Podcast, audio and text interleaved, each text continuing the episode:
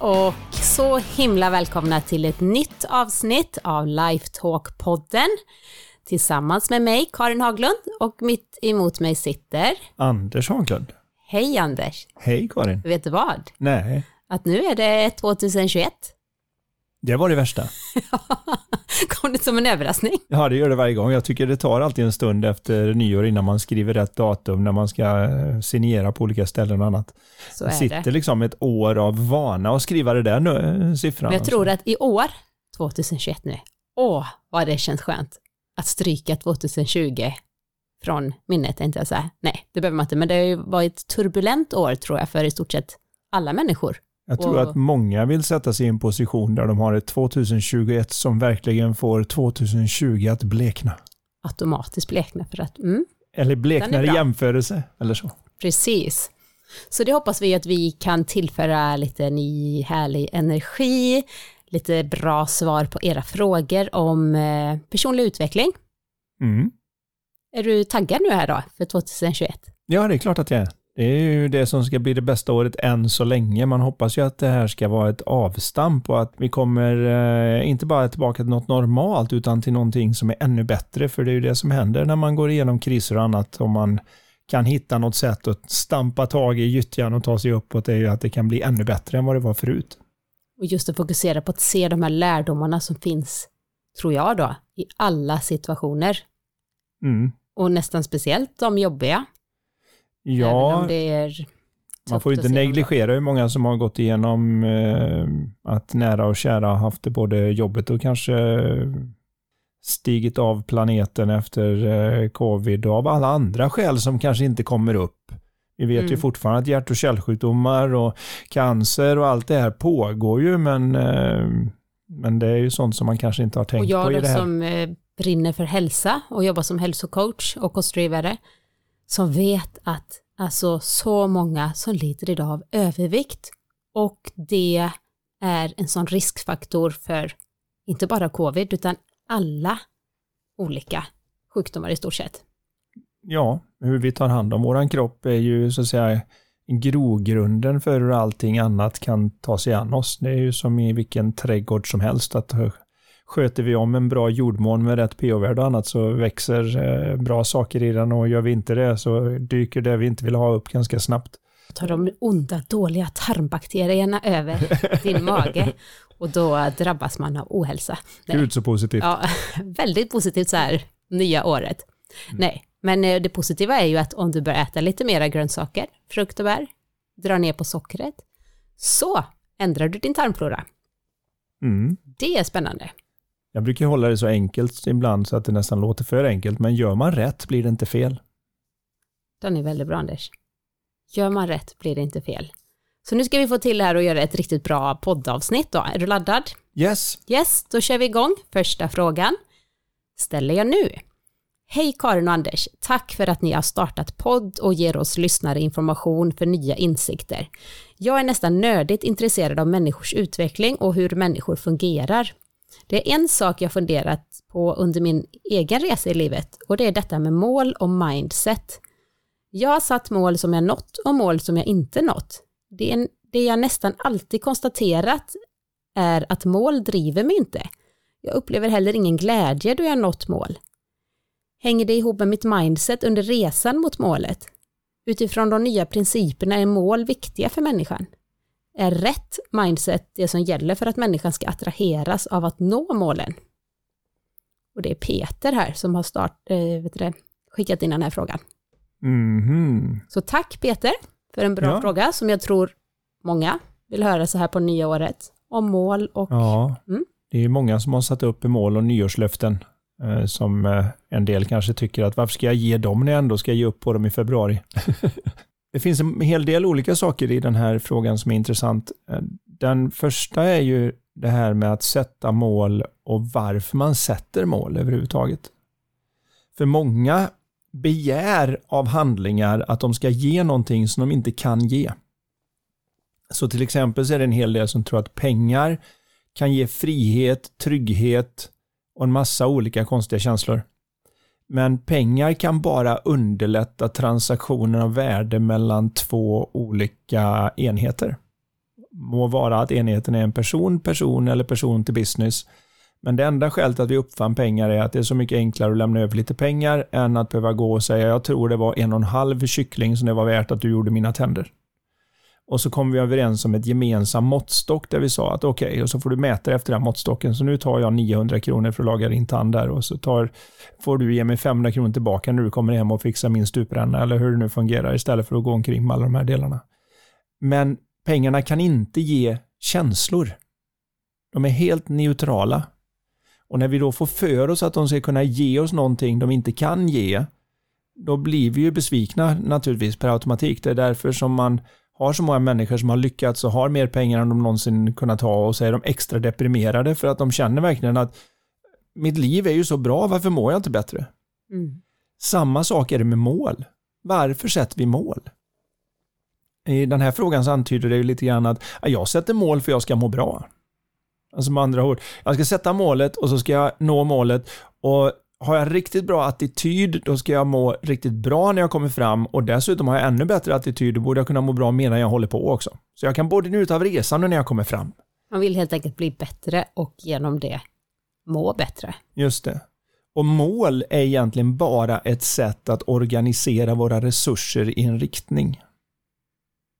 Och vi har ju olika resurser. Vi har ju energi naturligtvis och vi kan handla och vi har de där pengarna och vi har allt möjligt som vi kan organisera i en viss riktning där vi talar om att nu ska vi göra det här men inte allt det andra. Det är vad målet är till för. Så när vi till exempel då, om jag skulle prata hälsa, säger det att nu vill jag uppnå min idealvikt så är det oftast alldeles för brett först och främst. Utan det är mycket bättre att säga att nu ska jag ut och jogga tre gånger i veckan och enbart dricka vatten när jag behöver vätska. Det är ett mycket lättare sätt att komma dit och det är mycket enklare eftersom det finns en handlingsplan. Men oavsett så är varken vägen eller när jag kommer fram det som gör att jag mår. För känslor, de kommer till 100% från de tankar vi har i ögonblicket.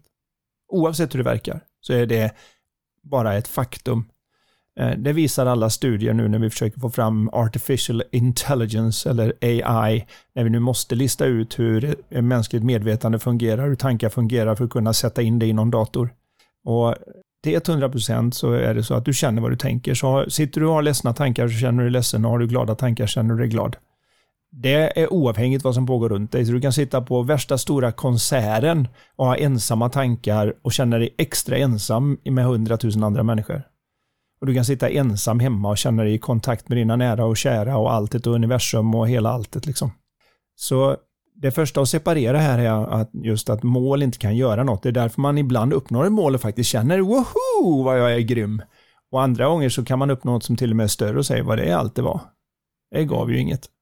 Just då kan Just, man uppleva det. Dagen i, efter kanske man känner joho. Ja, tanken ändrar till så gör man det. Men det är mm. fortfarande inte målet som gör något. Nej. Och det är det som är det viktiga att säga, att varför sätter jag mål? Jag sätter mål för att organisera mina resurser i en viss riktning och få någonting vettigt gjort som jag tycker och har bedömt att det är viktigt. Så man sätter målet om att renovera huset så att vi har en renare och bättre miljö att bo i och som vi trivs i och så vidare. Och då sätter vi vissa mål och, vi, och under dem, när vi väl har organiserat resurserna där så säger vi okej, okay, då allokerar vi så här mycket pengar och så måste vi ringa hantverkare och så måste vi ringa det här och så måste vi göra det här och det ska hända på måndag och så börjar vi få en möjlighet att organisera sakerna så att de blir gjorda.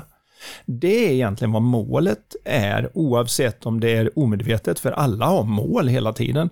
Man kanske har målet att eh, få i sig mat och sen går man igenom hela listan. Ska jag göra egen mat eller ska jag ut och hämta den? Var hämtar den? Om jag hämtar den? Jag tar det på det stället för jag känner för en sallad. Nej, jag ska ha en sån här och så går man dit, betalar och så har man organiserat sina resurser för att få det att hända. Mm. Och uppnått målet. Det innebär inte att man går ut med sin sallad och är liksom woho!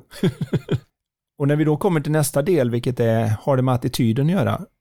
Ja, det är mera så här att attityd är avhängigt det sinnestillstånd jag är i. Så när vi är i balans och mår bra, då har vi alla en ganska schysst attityd. Vi tar kritik ganska bra. Vi tycker inte att det är så farligt då. Och vi är ganska duktiga på att studsa tillbaka när vi inte uppnår målet. Och där är också en annan del i det här att hur stor chans vi har att uppnå ett mål handlar ju om hur stort målet är. Så det är en enorm skillnad på att säga att mitt mål det är att plocka upp pennan här på skrivbordet. Okay, om inte någon har fått för sig att de ska hindra mig genom att amerikansk fotbollstackla mig när jag försöker komma fram, så har jag 100% möjlighet att lyfta den pennan. Men om jag säger att ja, jag tänkte avsluta världshunger tills på fredag, då ska jag inte vara helt förvånad när det inte händer. För nu har jag satt ett mål som är enormt stort. Och det kanske kräver min livstid att ens göra framsteg i den här riktningen, men det är ju nobelt nog att, mm. att komma närmare. Men våran måluppfyllelsegrad har allt att göra med hur stora mål vi sätter. Och när målen blir för stora för oss, då behöver vi också engagera andra. Och nu börjar det bli intressant, då övergår målen i stort sett i en vision. Vilket innebär att det här vore roligt. Ja, men det fixar inte jag själv. Nej, vad behöver jag? Jag behöver en ekonomichef, jag behöver en försäljningschef, jag behöver åtta anställda på lagret, jag behöver det här och det här och det här. Annars kommer vi inte kunna klara det på den nivån. Nej, okej, då får vi sätta igång och göra det och så blir det målet att ordna till då. Men då, är det, då har det övergått någonting så att det var ju någon som sa det, eh, eller om det var jag själv, det kommer jag knappt ihåg nu. Men, men det var ju det att om, om, om du kan klara dina mål alldeles själv så har du inte tänkt stort nog. Ett, ett mål som är användbart och vettigt för att du ska åstadkomma någonting på riktigt, det kräver att du frågar någon annan, kan du hjälpa till? Då, då har vi börjat engagera världen och göra någonting med det. Men, men den första lilla oskyldiga missförståndet jag hör här från Peter, heter han mm. är just den här att vi får för oss att det är en attitydfråga. Att nu ska jag ändra attityd så blir allting bra. Då ska jag njuta vägen fram och ska jag njuta när jag uppnår målet. Men sanningen är den att ditt humör går upp och ner som vädret oavsett vad du försöker med. Vad man har för mål. Vilka ja, oavsett vilka mål med, du vilka har. Mål man misslyckas med. Och det gör att ena stunden så tycker du att målen är fantastiska och det här är precis vad jag ska göra och sen sju minuter senare tänker man vad tänkte jag på, hur ska lilla jag få gjort det här och det är inte alls rätt grej, jag borde göra det här istället. Så det viktiga blir snarare att börja känna igen känslan, den ansträngningslösa känsla jag har när jag är på ett bra ställe och inse att jag då är att lita på. Så det jag tänkte då och gjorde då, det kan jag följa. Och det när jag är lite mer upprörd i systemet och börjar tvivla, har en obekväm känsla av press och stress och oro och vad det nu kan vara. Det jag tänker då, det kan jag diskvalificera för att jag är inte på ett bra ställe. Det säger inte ja eller nej. Det säger bara att just nu är jag inte klar nog att se det här på ett användbart sätt. Mm. Så då får man lite av en GPS i känslan man har i kroppen för att se, är jag litar på inte? Jag vet inte hur, nu har jag ju... Det är också viktigt tänker jag att man är som han skriver, att man blir attraherad av målen. Alltså du behöver när du bestämmer dig för att skriva, vilket är alltid mer verkfullt att skriva ner på print, liksom sina mål, sin vision. Jag brukar göra, jag har lagt ut i min blogg på karinhaglund.se en, eh, det jag skriver frågor varje år som jag själv då besvarar på i mitt lilla Word-dokument och så printar jag ut och så tycker jag det är trevligt att läsa det. Men jag har gått från att vi säger 10-15 år sedan, när det mm. var väldigt så här, det här är mina mål, och det var lite, alltså lite så här stelt i sinnet på något sätt, till att jag har öppnat upp till att, ja men det här vore trevligt, det här är en riktning jag vill mm. titta åt, och jag går verkligen till, jag har liksom börjat skriva så här, vad är det för tema? Vad är det för, det kan vara liksom mer kärlek eller vänlighet till främlingar, alltså det är lite luddigare mål än vad jag satte innan, mm. men jag är mera så att säga attraherad av de här sortens, liksom, en riktning helt enkelt. Eh, men så går jag igenom det och, eh, ja, och också då se tillbaka på året som varit. Vad har jag lyckats med? Vad har jag uppnått? Vad är jag stolt över? Vad gick inte riktigt som jag tänkt mig? Vad har jag lärt mig av det? För att så att säga det är jätteanvändbart att som du sa investera i 2021. Se tillbaka. Jag tycker vi missar ofta att reflektera. Vi är liksom framåt, framåt, framåt, framåt. Men okej, vad finns det att hämta från året som har varit att investera i? Men det jag skulle säga är att jag har mer öppnat upp mig till att okej, det finns någonting som kanske är mycket bättre än det här vad jag har kunnat få ner på print just nu, fast jag är i en jättebra känsla och allting. Universum kanske har en högre plan för mig. Det finns någonting ännu bättre. Så någonstans har jag liksom öppnat upp mig för att, ja men det här, det här vore trevligt, men jag är helt öppen. Det kanske är någonting annat som är bättre. Jag tror att om man är väldigt, vet, så här mindset, alltså nu ska jag sätta mina mål, och man, då blir man lite låst, som i en, i en liten box att då kanske man har svårt att ta in någonting nytt som skulle kunna innebära en ny riktning och lämna det där målet. För det finns någonting som är ännu bättre eller tar en dit. Det dyker ju alltid upp någonting ännu bättre, det kan vi se i historien. Oavsett om det handlar om hur bra vi är på att se till att vatten kommer in i städer och avfallet kommer ut, eller om det handlar om minskat våld och mm. vad det är vi ser i världen. Ehm, bara hur vi har gått i barnuppfostran för backar de där hundra åren man gjorde på julkalendern eller någonting, så ser man ju tydligt hur stor skillnad det var när de smätte barn på fingrarna för att visa att de ska sköta sig i skolan och sånt. Så det går framåt ganska automatiskt. Men det, det viktiga här är att se att det är ingen fara att börja med det du har framför dig, för dyker det upp något nytt kan du hoppa dit om du tycker att det känns vettigt. Mm.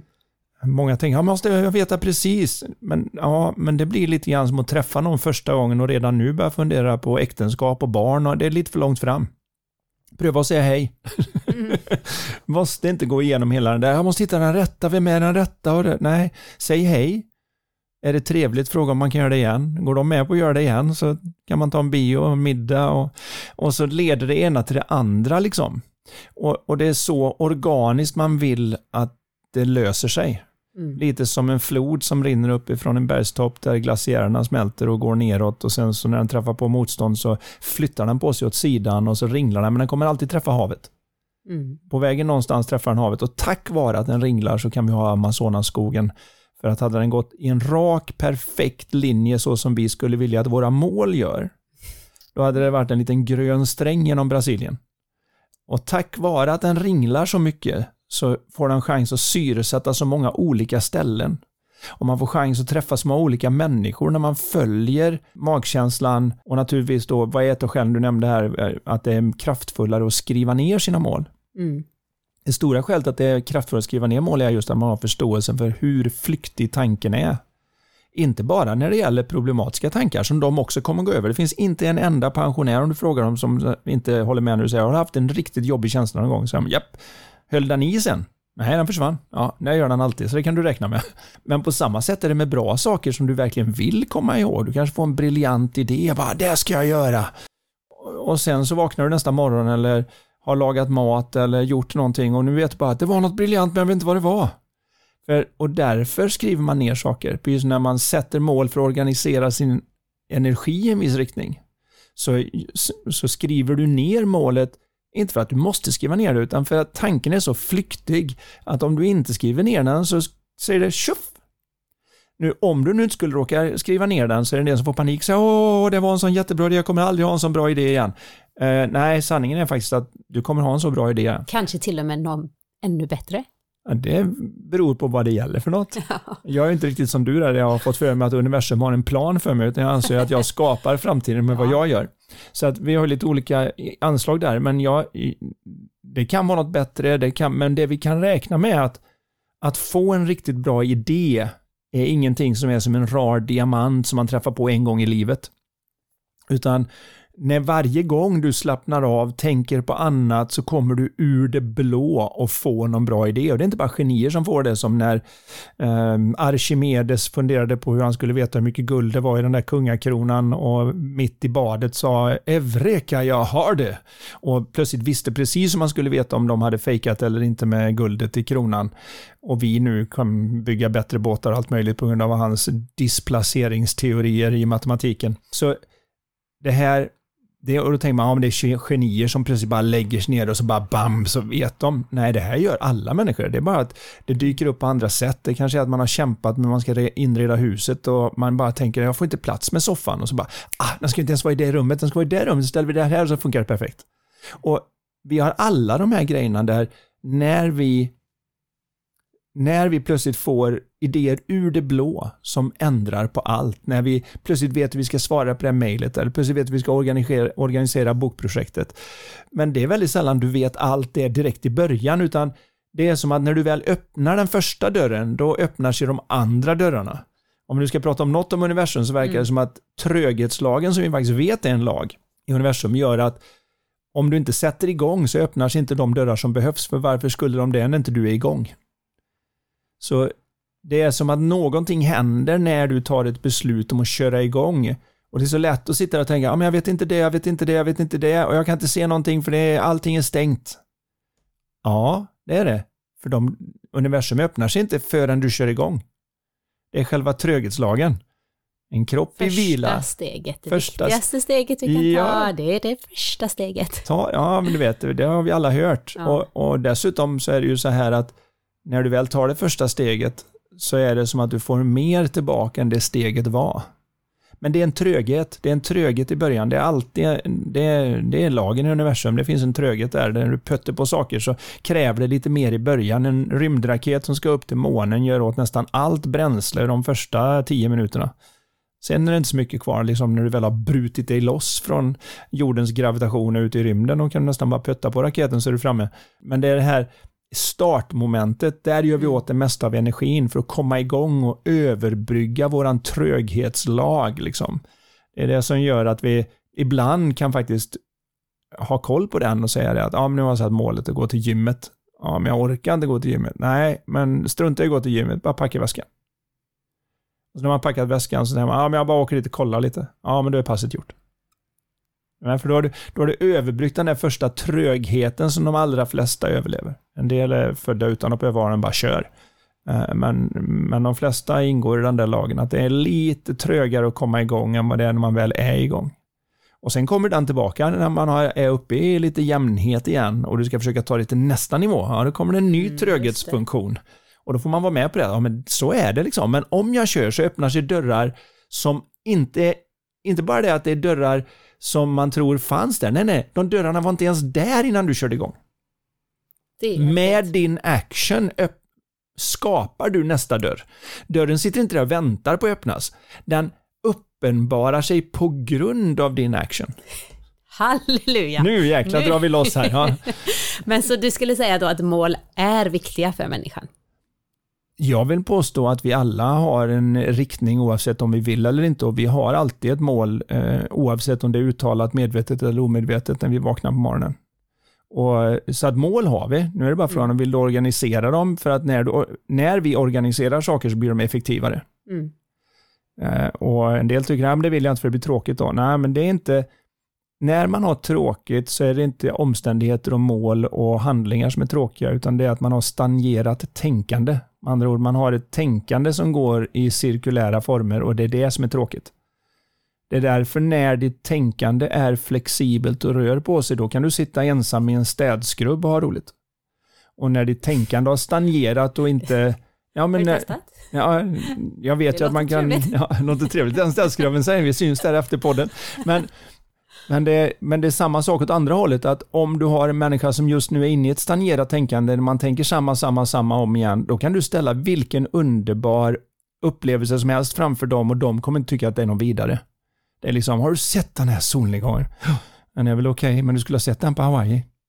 Den var Och när en du säger solnedgång det, den. Anders, tänker jag också där, om man är för inne i sina mål och bara tänker framtid, framtid, ha, bocka av, bocka av, okej, nästa mål, nästa mål, då kanske man inte ser den här solnedgången. För det är bara, ja, ja, det är en solnedgång, men nu är det nästa mål. Då missar man ju hela resan. För man Det- tror att när jag väl bara bockar av allt det där, och då hamnar man ju där som de här Hollywood-kändisarna, okej jag har bockat av, jag har gjort de här filmerna, jag känner att det här, jag har hittat den perfekta eh, frun eller maken och vi har våra barn och bla bla bla, och sen är de, för de åka in på rehab. Ja, för... Nu är det inte alla som blir så, men Nej. alltså just att det skulle kunna, då kanske en man snabb har missat. Hollywood-historia här. Vi gör en snabb film på den här. Här fick de lyckas jättebra, så tänkte de vad det allt det var, så började de med droger och in på rehab. The end. Nej, vi, men vi har, det, det är ett tydligt mönster att många har den här att när jag har gjort det här, då ska jag. Mm. Och då är det som att vi tror att via handlingen ska vi uppnå den där känslan och det har vi ju fått höra sedan vi var små. Varenda liten saga och, och tecknad film är ju att man kämpar, kämpar, kämpar och så på slutet så får man tjejen eller killen eller sin dröm, vad den nu än är, och så vandrar man leende in i solnedgången och så är det the end. Mm. Det här tog det slut och, så vi, och man antyder då att sen är man lycklig ever after. Och jag vill påstå att livet är ju inte alls på det sättet. Faktum är ju att om vi tittar på hur vi faktiskt funkar så är det ju så att allt det vi egentligen är ute efter med det vi springer omkring och gör är oss själva utan tankeförorening. Alltså med andra ord, alla de där djupa känslorna som vi egentligen är ute efter med när vi är ödmjuka, kärleksfulla, alltså den här lite djupare, på djupet sköna känslan. För när vi pratar lycka så tänker inte jag på lycka som den amerikanska grejen när man hoppar upp och ner och skriker huvudet yes, jag av har sig. nått alla mina mål Ja, och yes, yes, yes, nu ska jag få må bra. Nu äntligen kör vi. Utan jag tänker på den där när man har den där känslan som är att det blir inte bättre, det blir bara annorlunda. Och den kan man ha på många ställen. Den kan man ha när man delar tystnad med någon man gillar. Man kan ha den när man står på raveparty. Eh, Man kan ha den under träningspass. Man kan ha den när man sitter och eh, svarar på ett mail vid datorn när man får den När här man uppfyllda på känslan. söndagar sitter och läser sudoku tillsammans med sin fru Ja, det kan man också få den naturligtvis. Ja, bara en sån sak. Men det istället då för att se det som en ständigt ökande verktygslåda. Där det är liksom, ah wow, okej, lösa sudoku ska jag göra, springa ska jag göra, eh, stå på rave ska jag göra, dela tystnad med någon jag är kär i, det ska jag göra, bock, bock, bock, bock, bock. Alltså man letar efter alla de här miljonerna handlingar istället för att se att skälet att det kan dyka upp på så många olika ställen är att när jag är på det stället spelar det ingen roll vart jag är. Så det, när, när man är så att säga, när man är i ett bra sinnesstånd så spelar det ingen roll vart man åker, så är det fantastiskt. Och när man är i dåligt tillstånd, då spelar det ingen roll vart jag åker, så suger det. Den bästa platsen i världen är ingen plats, även om alla letar efter den, utan det är ett sinnestillstånd. Upprepa det en gång till. Det, här sa- är, det här är stort. Den, den bästa platsen i världen är ingen plats, utan det är ett sinnestillstånd. Men vi åker och letar platser. The ultimate beach. Mm. Den perfekta bergskedjan att klättra i. Bästa muscle-caren. Eh, bästa bikinikroppen. Eh, bästa gymkroppen. Eh, Men det gäller att inte fastna där utan se liksom. ja, det är okej att göra allt det också, Mm. så länge du är, förstår att det är som pengar. Mm. Det är vettigt att vara vältränad. Mm. Jag tycker faktiskt det är vettigt att vara vältränad. Är, varför skulle man inte vara det? Ta hand om din kropp. Men du gör det inte för att bli lycklig. Du gör det för att det är vettigt. Lyck, lyckan kommer av sinnestillståndet, inte om det är så att du kan vara lite halvmullig och vara hur lycklig som helst. Och du kan se ut som eh, värsta, värsta bodybuildern eller värsta fitnesspersonen om man nu tycker att det är ett bättre hälsoideal eller vad det nu än är där man orkar och vrider på kroppen i alla möjliga vinklar och klarar av att göra nästan vad man vill med kroppen. Det ser ut som gravitationen är avslagen när man rör sig. Eh, och du kan vara miserabel. Så men det är fortfarande, oavsett miserabel eller inte, så är det, är det om du får välja på vältränad, funktionell och, och smärtfri eh, och jämföra det med något annat så är det klart du tar det. det är, och det är samma sak med pengar. Eh, vill du ha inga pengar eller vill du ha x antal miljoner på kontot? Om du fick välja är det klart att ta mer pengar. Mm. Men inte för att vara lycklig, utan för att det bästa sättet att hjälpa fattiga är ju inte att bli en av dem. Utan du kan göra mer saker när du har resurser, för då har du mer resurser att organisera ut efter dina mål, så du kan göra fler saker och det är coolt att göra grejer och förhoppningsvis lämna världen lite bättre än vad den var när jag började. Så nu fick vi halva podden Oj, och svara på Peters fråga. det är lite typiskt mig att flyta ut det, men jag Nej, men hoppas det- att det svarade på en del frågor som de inte ens visste de många hade. frågor. Och just det här, det är verkligen nytt år nu. Vi pratar, många tror jag skriver ner sina mål, man funderar i de här riktningarna, så att jättebra formulerat. Men då bestämmer jag att vi går vidare på en ny fråga. Bra bestämt. Eh, tack för en bra podd. Har ni några tips på hur vi kan motverka hur kan motivera varandra nu i covid-tiden när många är ensamma och har det jobbigt på många olika sätt? Mm. Det är en väldigt viktig fråga. Ja, det är lite svårt det där med att motivera varandra och vad hon, hon han eh, vill Det åstadkomma kan med ju det. också vara att liksom hur vi kan liksom hjälpa varandra. Tror jag. I dessa, det är ju tuffa tider för många, många är ensamma. Mm. Eh, hur kan man liksom bidra med motivation, värde, kärlek, Mm. omsorg? Jag tror att den viktigaste delen överhuvudtaget, för mig i alla fall, så är det en fras som slår mig och det är den här Låt inte det du inte kan göra hindra dig från att göra det du faktiskt kan göra. För det är väldigt enkelt. Att det Mm. blir så här, ah, nu kan jag inte, nu kan vi inte träffas. Eh, Man kan inte ha ett normalt eh, firande av högtider och vad det nu än är på grund av det här. Ja, men det går ju fortfarande att träffas och gå ett par meter ifrån varandra på en promenad och snacka. Mm. Ja, men det är ingen idé när vi inte kan träffas 30 stycken hemma. Eller, eller hur det nu är. Alltså man, det, är ju, det är ju många som ändå har blivit väldigt kreativa ja. under det här året. Just det här med, eh, jag har många som jag vet som på julafton bestämde att den tiden äter vi och så kopplar alla upp sig på typ mm. Zoom och så ja, körde de liksom digitalt firande. Ja. Och det, så det finns ju många möjligheter här. Visst, hade man fått välja, självklart hade man velat träffats live, krama om varandra, närhet, mm. eh, visa liksom, hålla en hand, visa jag finns här för dig. Nu kan vi inte det, nej men okej det finns jättemycket vi kan göra, vi kan skicka ett vykort, vi kan ringa, vi kan eh, det digitalt, vi kan facetima, vi kan, eh, och skulle jag också vilja säga det här att det är också viktigt då för att kunna hjälpa andra, det är lite det här klassiska, men då behöver vi också se till att vi själva mår bra. Det är det första stället att alltid titta på såklart. Mm. Och när vi är, vi har sovit bra, vi mår bra, vi har liksom, känner en klarhet, det, då vill man så gärna, man ser någon på stan, man möter blicken kanske liksom, ett leende, ett, man sprider det här positiva automatiskt när vi mår bra. Ja, jag brukar jämföra det med det här är ju det, med, det allra viktigaste. Ja, det, det, är det alltid. Man behöver lägga upp det, men det är inte så mm. lätt alltid. Man, så länge som man ser omständigheterna man har som direkt kopplade till hur det känns i magen eller bröstet så är det ju lättare sagt än gjort. För då är känns det som att ja, men du förstår inte, jag kan inte må bra för jag har ju det här. Mm. Om någon tog bort det här då. Och Det märker man ju med det jag då har fått möjlighet att coacha folk som har varit i lite svåra situationer som till exempel när någon nära och kära har gått bort. De kan ju svära på att det finns bara ett sätt att må bra igen och det är att de reser sig upp och är levande igen.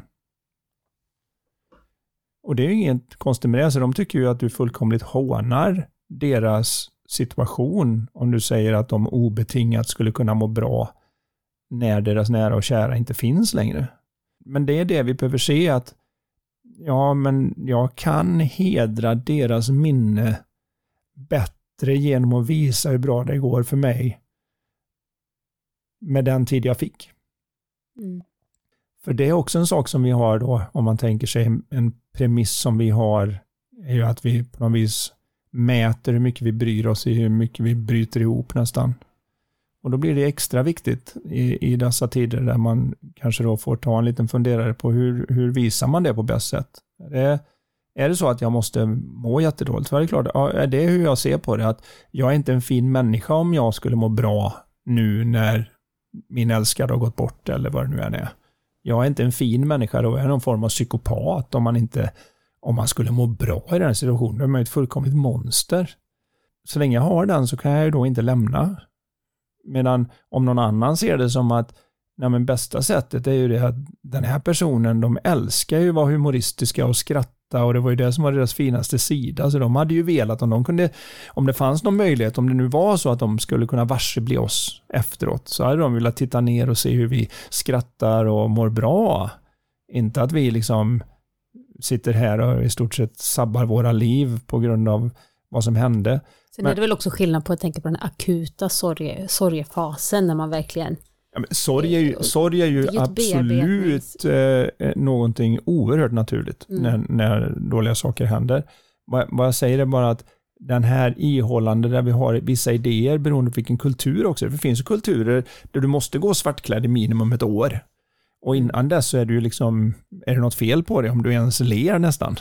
Medan i andra kulturer som finns naturkulturer just nere i Amazonas där de anser att man absolut inte sörjer någons död utan man firar deras liv. Så där är det ju ett kulturellt tryck åt andra hållet. Det är ungefär, sitter du här och surar? Eh, fattar du hur jobbigt det är? Det blir nästan åt andra hållet också ja, för, för att man måste ju få känna, jag kan ja. tänka mig under en sån process så går det upp och ner. Ja. Det är väl också... Men det är väl mera att jag ger båda är för att visa att det är en påhittad reaktion på ett sätt. Där vi, vi har bestämt i tanken som vi försöker förhålla oss till istället för att se att det du känner är vad du känner. Gå, liksom, det, så är, är det ju. Det, det, du, det du känner och tänker, det, det är ditt. Liksom. Mm. Men du är ingen svikare eller en dålig person för att du råkar skratta, må bra och sådär mitt i eländet. Det kan man ju se i krigszonen, liksom, där barnen springer och spelar fotboll och skrattar och så rätt för det så är det en bomb som de får springa i det är ju eländigt, det är ingen som ska behöva ha det så. Men det visar att vi människor har den oerhört häftiga förmågan att obetingat våra omständigheter hitta in i kärnan av vad det innebär att vara människa. Mm. Oavsett resten liksom. Det är ju häftigt i sig. Så att, eh, ja. Men om vi nu går tillbaka till frågan just det här med vad skulle vi kunna göra? Om vi brainstormar lite, så vad kan vi göra här nu, mänskligheten? Nej, men för att tillsammans hjälpa. Det är jättemånga idag som har det extra svårt, är ensamma. Och det har liksom spätts på av utmaningarna med coronapandemin. Ja, man får ju sträcka ut den hand man kan sträcka ut oavsett om den är verklig eller virtuell. Där sa du det. Väldigt bra. Man har ju många händer också. Ja. Sträcka ut. Och man kan ju hjälpa till så att det är ju det här paid forward eller vad var den hette, Ja. vi såg någon sån här att man, man, men man behöver inte hålla upp en motivation på det sättet att motivera folk. Det, det är ju naturligtvis så att många sitter och tycker det är jobbigt att inte ha sina vanliga rutiner och allt vad det är.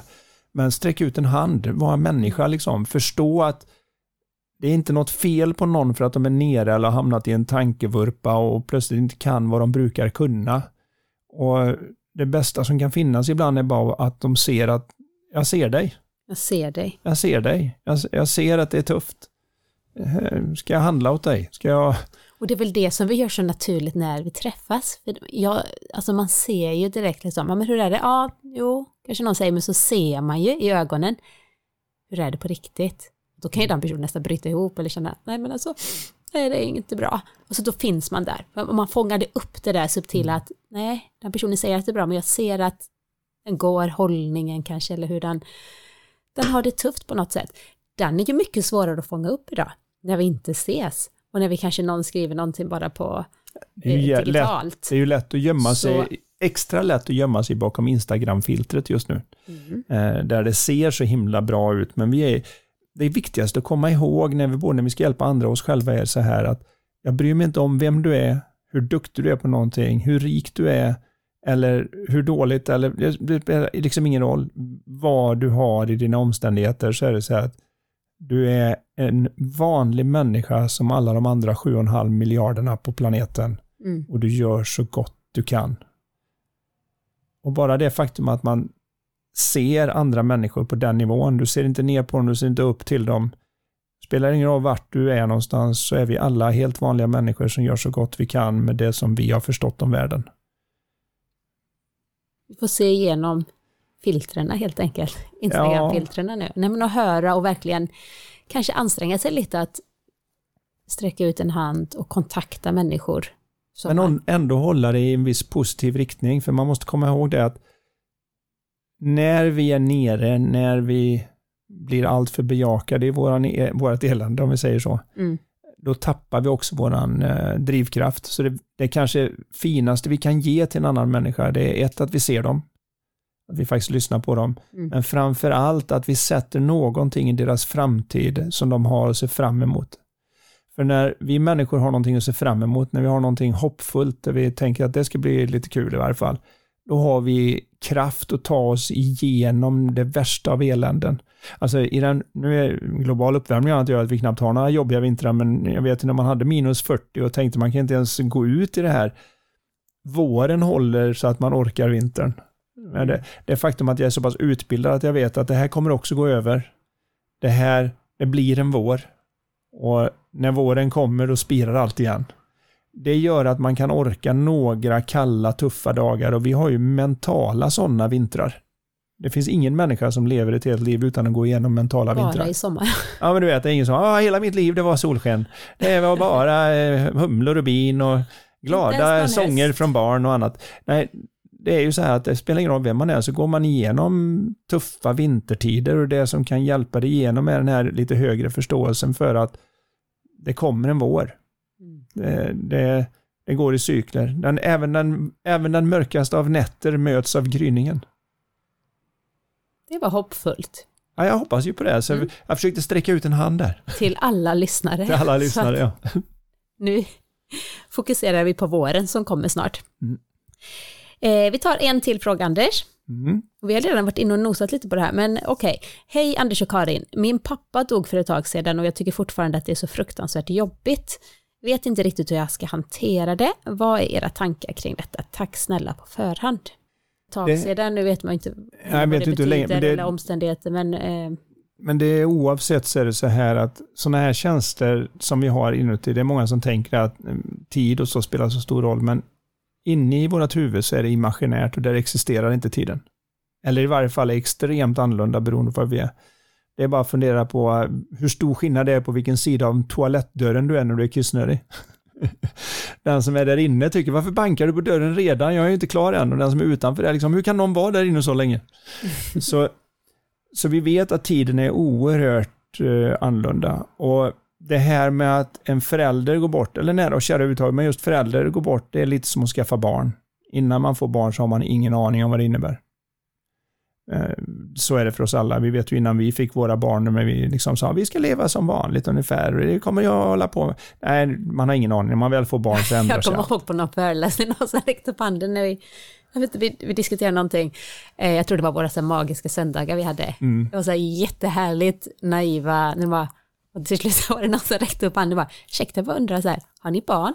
Nej, nej det har vi inte, men alltså, vi hoppas ju att vi får det och då kommer vi fortsätta precis så här, för det är så viktigt för oss, så det ska vi göra.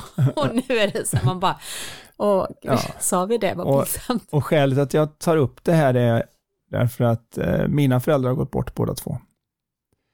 Och um, det är några år sedan nu min mamma gick bort och något år till som min pappa gick bort. Och det är också en sån där sak som ingen annan riktigt kan förstå innan det händer. Det är någonting med att eh, generationen innan som har betytt allt för en på alla möjliga olika sätt eller som man hade komplicerat förhållande med men inte riktigt får prata ut med eller vad nu än skälen är så är det, det är annorlunda när de försvinner.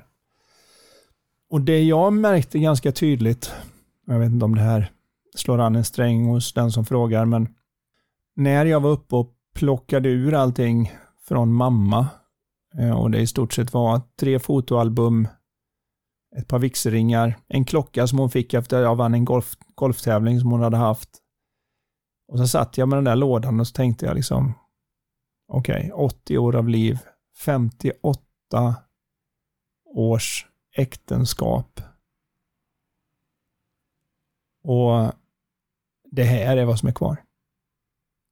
Vad är liksom meningen om allt bara ska bli en liten låda? Är det vad, är det vad, är det vad som ska vara liksom? Och det var en oerhört jobbig sorg i den stunden. Och så när jag visste varför så satt jag i bilen och så åkte jag hem och skulle skriva coachbrev om det här då. Jag var ju tvungen att få ut det någonstans. Och så hade jag en helt annan känsla för då var jag våt om kinderna men visste inte riktigt om att jag grät för det var så svårt för mig att fatta att man kunde gråta utan att ha den där sorgekänslan. Och det var för att jag plötsligt uppfylldes av den underbara känslan att nej, den där lådan är inte vad som är kvar av mamma och pappa. Hälften av dem är ju jag. Och då pratar vi bara om DNA. Då pratar vi bara om mina förutsättningar, min hardware som jag kom ut med.